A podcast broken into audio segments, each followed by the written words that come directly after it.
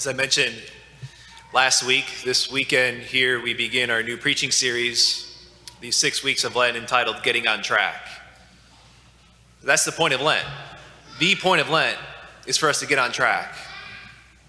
It's to get on track of this period of renewal, to be transformed. It's to be on the track that leads to Him. And really, that's the whole point of life, is to make sure that we're on this track that leads to this further conformity to Christ, us growing in holiness, a track that leads to Him. The problem is, we all have a tendency to get off a track. Like, that's part and parcel of being human. Our human nature is we have a tendency to get off track. I mean, look at things with exercise. I start off exercising and how easy it is to get off the track. Or it's with a diet. I'm on a diet and to fall off track. Father Burke right now is on a diet. He's been on the last couple months of no carbs at all. Just 2 days ago, he'd mentioned, you know, that he was at a dinner that had carbs, and he said he didn't do it because he knows if he did, it would just be this downhill, he'd be done. And so, of course, over the last couple months, knowing that he's on this diet, I frequently, when somebody drops some fresh loaf of bread off or some sweets, I kind of waft it over to him and make sure he gets it. And I've been having a good time with that. And each time he does say, get behind me, Satan. He says that. But as is the case, to get off track, how easy it is for us to get off a track in those things, it's also easy for us to get off track in our spiritual lives. Maybe we're here this morning and we've fallen off track over the last maybe even couple years with COVID. Maybe we're sitting here this morning, we've got two wheels on the track, the other two wheels are off. Or maybe some of us even are this morning and we're completely off the track. Maybe some of us even, if we really think about what it means to be on track, of conforming our lives more and more to Christ, of rooting out sin in our lives, maybe for some of us it's like, you know what, Father Mark, I don't even know if I've ever been on track, if I've really been on track in my life of pointing here. This is the time. We're going to get on track. These 40 days, these 6 weeks of Lent, we're going to get on track. And it is the case that it happens getting off a track. It happens little by little. The drift off a track, maybe one wheel, maybe two wheels, and all of a sudden it is, I'm off track. And all of a sudden, it's like the vice here or vice there. It continues, and then now I look and it's like, this is a habit for me. It's habitually, I fall into this and I can't kick it. Or maybe it's priorities that are just a little like God first, family second, everything else third. I know it needs to be tweaked a little bit. I'm a little off. And then it continues, the drift. And now it's, man, my priorities are all out of whack. And if I really look at it, I'm completely off this track of being aligned to Him. That's why the church gives us Lent. That's why the church gives us this time for Lent, because as humans, all things being equal, we fall off a track. We drift off the track. And then on top of that, you throw on now the secular culture, which just more and more puts God off to the side. Boy, we can drift easy. And so the church gives us a Lent. And to get on track, there are no shortcuts. It's prayer and silence. But that's next week. That's what we're looking at next week. This week, we have to first remove obstacles. To get on track, we first have to remove the obstacles that have come on the track, that there ain't no way I'm getting on track unless these obstacles on the track are first removed. And so that's why the first Sunday in Lent, the church always brings us in the desert. No matter if we're reading from the Gospel of Mark, Luke, or John, we're always in the desert, where Jesus is led out in the desert by the Holy Spirit. Why? What's in the desert? There ain't much. The desert is a spot, it's barren. In the desert, there's very little clutter. There's very little distractions in the desert. There's not much obstacles. And so for us to look at this week to say, maybe we turn and we look down at our tracks and say, I've got all this junk, this debris, this clutter that's here, clutter and stuff that I don't even want to be on here, that I don't know how it got on here, that I want to get it off. I need to get it off if I'm going to be the man or woman that I know I want to be, that God's calling me to be. And the devil in the desert, he's clever. Make no mistake, the Holy Spirit leads Jesus out of the desert. But Jesus doesn't counter Satan in the desert. And he's clever with the temptations that he gives. He was clever with the temptations that he gave with Jesus that matched with temptations from the Old Testament. And the devil's also clever with the temptation he wants to give us. And oftentimes for modern man, it comes down to diversions and distractions. Increasingly so, I think, is the case. C.S. Lewis, a great Christian author in the 20th century, he wrote a book called The Screwtape Letters. And The Screwtape Letters is a series of letters between a senior tempter, demon, named as Screwtape, and he's writing these letters, correspondence to a younger demon who's just kind of underway. He's just starting, he's learning the ropes and how to best trip up his new clients or his new people that he's trying to tempt up. And his name's Wormwood. And in these letters, Wormwood, the junior tempter, he's all excited. He's about doing these big, you know, tempting the client with these new sins, these big sins. And all of a sudden, Screwtape writes back and says, easy, easy. You don't need to worry about all these big sins. All you have to do is distract them. Just, it takes a little bit of work to have a person waste their whole life in distractions, in worthless distractions, he says. He says, just keep them from real, authentic pleasures, because real pleasures, that's the enemy's territory. That's God's territory, the demon is saying. So just keep them from the real pleasures and just distract them. Distract them from things that they don't even really want to be doing. After the fact, they say, what was I doing? I didn't even want to be doing that for that long. And so that's why the last couple of years now as a priest, when I approach Lent and even preaching on it, I think it's really hard to imagine anyone today in the 21st century to approach Lent, to look into Lent without making some adjustment to screen time. Whether that be phone, social media, TV, right? If you don't have a phone, it may be video games, it may be the news. Prior to Lent this year, once again, I looked at my screen usage. Again, I deleted a couple apps from my phone, and four to five days into Lent, as we are today, I've had the same experience that I had last year. And that is, I've noticed these last 4 to 5 days, the slightest lull or dead time that I've had, or even anything in the midst of being at the desk, I just reach for my phone to, like, for some just little, slightest little diversion, to look at my phone. And now the last 4 or 5 days, I'm turning to my phone and I'm scrolling through. YouTube's gone, Twitter's gone. I find myself just going to my email and just refreshing my email. That's been the last 4 or 5 days. I'm just refreshing email. But what I've noticed again is this strongest knee-jerk reaction in me, and the slightest lull is just to pick up my phone, to look to a screen, to be diverted, to be distracted. I was, and, you know, the wild thing is too with that is I didn't grow up with a phone. I didn't get a phone. I think it was, I don't think I got a phone until my freshman year of college. Some of you, you know, those that are here younger, all you know is being raised in front of screens and phones.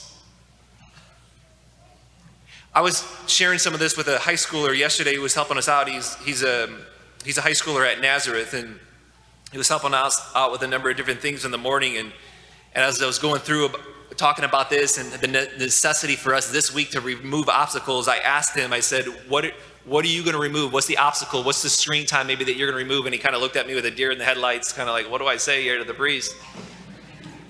And so I suggested, how about you delete TikTok? Thinking that he would just kind of brush me off to the side. And then he turns to me. He says, oh, Father Mark, actually, I deleted TikTok from my phone 4 weeks ago. And I said, why? He said, because I noticed now for the longest time, I've been just at the end of the day, lying in my bed for sometimes right before going to bed, 1 hour, sometimes 2 hours, just looking at videos for 2 hours. And after I got done, realizing that I didn't even know, I couldn't recall one video that I looked at. He said it wasn't, he said it wasn't doing me any good. See, it was a harm to him. It was a harm, as he mentioned, it was a harm to his mental health. And it's also an obstacle for his spiritual life. I shared with him after he told me that, he said, you may not know this, but coincidentally, just this past Wednesday, on Ash Wednesday, states' attorney generals from across the country launched a nationwide investigation into TikTok. Those of you that are wondering what TikTok is, it's not tic-tac-toe, right? It's a popular new video platform that are especially popular amongst youth. But US lawmakers, Republicans or Democrats, and they don't agree on much, but they agree on this. And they're looking at the harmful effects that it's having on youth. Catastrophic effects. And increasingly they're seeing this, looking at seeing the number of girls out of 100,000 in this country that are admitted, that have been admitted to the hospital because of harming themselves. That number was pretty stable up until the year 2010, 2011. It was just, you look at a graph, it's pretty stable. And then as soon as 2010, 2011 hits, that graph just shoots off the page. It's now up 62% for older teen girls, ages 15 to 19. It's up 189% for preteen girls ages 10 to 14. That's triple.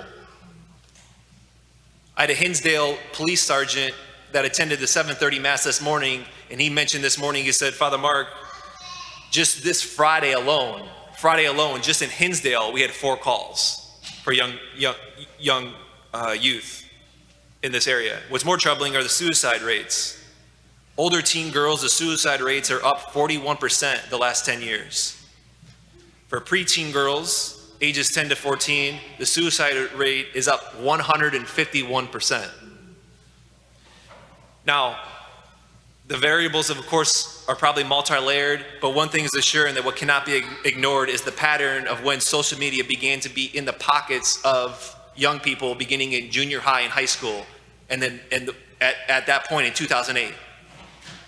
When it was more in the pockets of junior hires and high schoolers was 2008, and then what you see is the correlation of those numbers going up. We hear about these studies, we see about them. This isn't the first time you're hearing about here.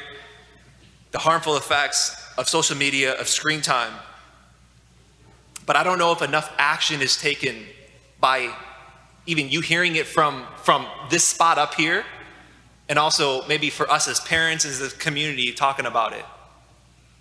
And it's important for you to hear this, as I have a concern, of course, with the mental health as your pastor, but also for us to hear that it's also a deterrent for our spiritual lives. It's also a big deterrent for us to get on track, to conform our lives more and more to Christ. Because we were wired for God. Our hearts were made for Him. We long to be in communion with the divine. And yet screens are an obstacle for us from getting on track, and it does us harm. That is not to say it's bad, right? That the phone is bad or screen time necessarily is bad. Phones aren't going anywhere. When you leave your home now, it's keys, wallet, and phone. That's just the case. That's not gonna change. I'm not saying it should change. I use my phone all the time. But what we are saying is what I'm asking for us to do as a community is to say, and for us to ask ourselves as individually is, Lord, reveal to me and how I seek out comfort and how I seek out satisfaction in front of the screen and not in you. And help me, Lord, remove that obstacle here for these 40 days to help me get on track, which leads me here lastly to, for whatever reason, the Lord these last couple weeks has been impressing upon me that we're supposed to do this and go through this and get on track and remove these obstacles. We're supposed to do it together. We're supposed to do it because we're not just simply individuals that sit next to each other in pews on Sunday. We are a mystical body. We are a family. And we're to do this together, I think. And so here is what I want us to do. As you notice, as you walked in, maybe in the narthex, you see the white strip of paper there on the wall. I want you to write on that wall the obstacle that you need to remove this week, or an obstacle that you're going to remove these next 40 days. What does not go on there, what I don't want to see go on there, are things that are you normally ask, like, what are you giving up for Lent? I'm giving up chocolate or sweets. Chocolate, sweets, and stuff, that should not go on that board. Why? Because chocolate and sweets don't keep you from silence and prayer. What we're going to look at next week is silence and prayer. Chocolates and sweets don't keep us from silence and prayer. For most of us, the thing that keeps us from silence and prayer is screen time. What is it that, what is something that, an obstacle that keeps you from silence and prayer? Parents up here of young kids, to be sure, your young kids, they keep you from silence and prayer, okay? But you can't put them up on there, okay? You can't say, you can't write up your 2-year-olds and say, my 2-year-old's an obstacle for the silence and prayer. I'm going to put up my 2-year-old and remove them for 40 days. Okay? No. Okay? We can't do that. It's probably going to be screen time. And if you don't have a phone, if social media is not a thing for you, then it's a good chance it's the news. Are we to be informed with the news? Absolutely. But I think with what we've done in the last couple years with COVID, and now even new, Ukraine and Russia, things for us to be informed of, that we need to be informed of, but we should not be checking the news 50 times a day. Because it keeps us from Him. Ultimately, it keeps us from peace. Who is Him? And maybe just a word here too for those of you, for younger people here in the pews. Some of you are saying, see, Mom, everyone's got a phone. How come I don't have a phone? Let me tell you this. First of all, not everyone does have a phone. And I have more and more parents come to me and tell me and say, we are not allowing our children to have phones as they're in junior high or in high school even. And we're not allowing them to have social media. So do not think that you are alone by not having a phone. Those that are younger that do have a phone and social media, give this a try. Go by. Why are we doing this? It's so that you can look by and you can see other people say that they've given up TikTok for 40 days. You can see other people that says deleted YouTube and Twitter from phone. And you can say, oh, that was my pastor. You can see other things there that I saw even this morning of people put up and says, no screen time after 8:30 at night. Or someone else that says, delete Instagram from phone, and then went on to say something for her children and said, set screen time limits for my children. So in your pews, you see little square pieces of paper. I want everyone to write down an obstacle that needs to be removed. This is gonna be a time where you do a commitment. And what you write on here is what's gonna go on the board. And so after Mass, there's markers up there at the board. There's markers there up at the board, and you're to put them up there. If there's a long line and you don't want to put it up, and you don't want to wait in line, that's fine. Just take your square piece of paper and put it in the basket at those doors, and then we'll put it up there for you. This Lent, let's make this Lent the best one ever. When we arrive at Holy Week, this week, Easter, more and more conformed to Christ, more and more the men and women that the Lord wants us to be, that we deep down long to be, that we want to be. It's time to get on track. It's time to take this step in the desert by removing obstacles that keep us from Him. So now let's take a minute and make that commitment.